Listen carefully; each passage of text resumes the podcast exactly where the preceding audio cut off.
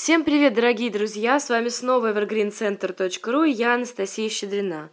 Передо мной обновление на нашем сайте, статья Ларисы Келим, нашего специалиста по медитативным практикам, сотрудника Российской Академии Наук, индолога. Статья рассказывает о том, как же сделать так, чтобы удивительное состояние внутренней тишины, которое так ценят взрослые и мы во взрослом состоянии, можно было привить ребенку с детства, какими такими хитростями и особенными методиками. Давайте слушать тишину. Я довольно много общаюсь с людьми, практикующими восточные практики. Интересные, открытые, стремящиеся к саморазвитию, они и своим детям прививают подобный образ жизни. При этом мне не раз приходилось наблюдать трудности, с которыми эти родители сталкиваются, когда хотят к медитации приобщить своих детей. Схожая проблема есть и у родителей, которые не обязательно следуют принципам йоги и аюрведы, но понимают необходимость развития концентрации внимания, самообладания и дисциплины. С более взрослым ребенком после 10-12 лет можно побеседовать о природе человека и о его связи с космосом, убедить в пользе медитации. Подростку может быть интересен опыт наблюдения за внутренними переживаниями. А как же быть с малышами? Довольно сложно просто попросить их сидеть спокойно с закрытыми глазами усидчивость, способность сосредотачиваться на внутренних ощущениях, концентрация – довольно редкие качества для дошкольников. Так может и не нужна такая практика в раннем возрасте? Дипак Чопра, известный психолог, врач, автор множества книг о духовности и нетрадиционной медицине, считает, что до 6-7 лет не стоит подавлять естественную энергию детей. Пока нервная система не вполне развита, нецелесообразно добиваться от ребенка состояния внутренней тишины.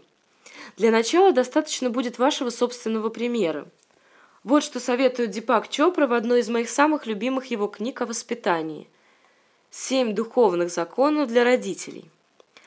Вместо того, чтобы настаивать, чтобы медитация вошла в режим дня ребенка, дождитесь времени, когда ребенок будет достаточно уравновешен и предложите ему просто тихонько посидеть рядом с вами. Предпочтительно, когда вы сами занимаетесь медитацией. Попросите ребенка просто подышать закрытыми глазами. Вместо того, чтобы настаивать, чтобы медитация вошла в режим дня ребенка, просто дождитесь времени, когда ребенок будет достаточно уравновешен, и предложите ему тихонько посидеть вместе с вами. Предпочтительно, когда вы сами занимаетесь медитацией. Попросите его спокойно подышать закрытыми глазами. Не проявляйте нетерпения, если вам не удается добиться, чтобы ребенок сидел спокойно всякий раз, когда вы его к этому приглашаете. Если он беспокойно вертится, дайте ему спокойно уйти, а сами продолжайте медитацию.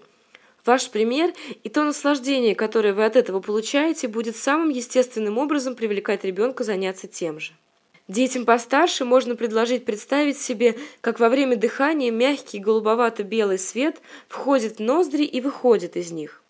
Для начала достаточно выполнять это простое дыхательное упражнение в течение 5 минут – к 10-12 годам продолжительность упражнения увеличивается до 15 минут.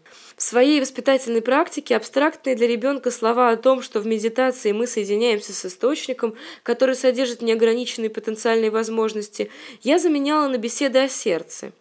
Дипак Чопра советует начать с фразы «Прислушайтесь к своему сердцу.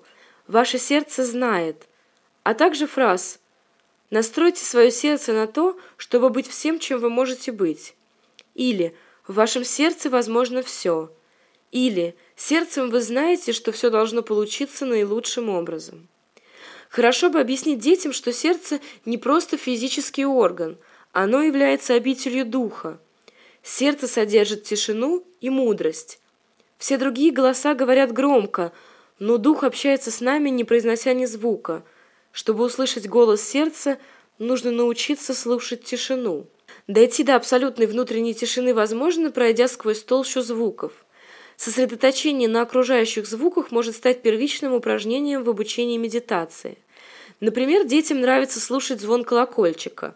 Получив задание до самого конца дослушать затухающее звучание колокола, малыши, затаив дыхание, вслушиваются в медленно угасающий звук. Он длится минуту или более. Таким образом, непринужденно, без насилия, в игровой форме дети концентрируют внимание на несколько минут, а ведь это уже немалое достижение. Подобные приемы, кстати, активно используются в обучении актерскому мастерству. Одно из упражнений в актерской разминке. Предлагается прослушать звуки сначала в комнате, затем в коридоре, на улице. На Востоке обучение детей медитации и релаксации не является чем-то необычным. В западную же культуру эти практики проникают постепенно, в определенных срезах социума, иногда под другими названиями. В этом смысле крайне интересны разработки выдающегося итальянского педагога Марии Монтессори, которая еще сто лет назад, после семи лет пребывания в Индии, ввела в свою систему уроки тишины и предмет космическое воспитание. Мария Монтессори писала – Остановить все моторные импульсы, возникающие по какой бы то ни было причине, создать действительную неподвижность возможно лишь если мы возбудим в самих детях инициативу контроля над своими движениями.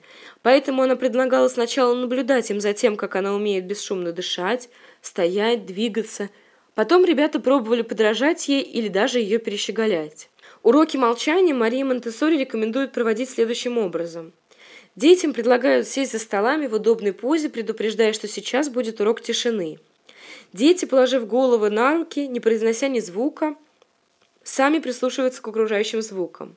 Через некоторое время педагог тихо, еле слышно произносит имя ребенка.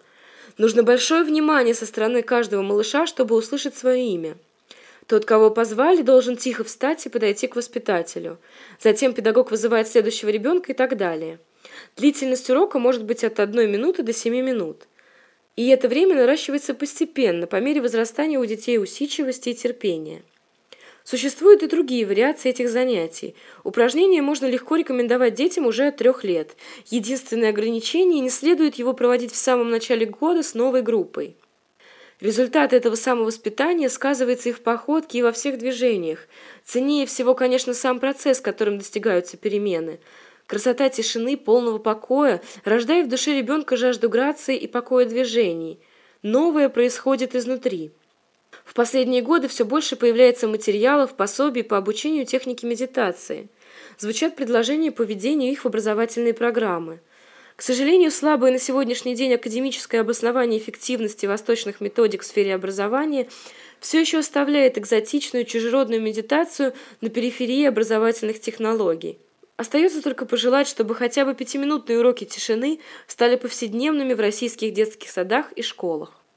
Дорогие друзья, это была статья Ларисы Килим, нашего специалиста по медитативным практикам, о специальных разработках, упражнениях и методиках, которые позволяют научить медитации, внутреннему покою и концентрации самых маленьких детей.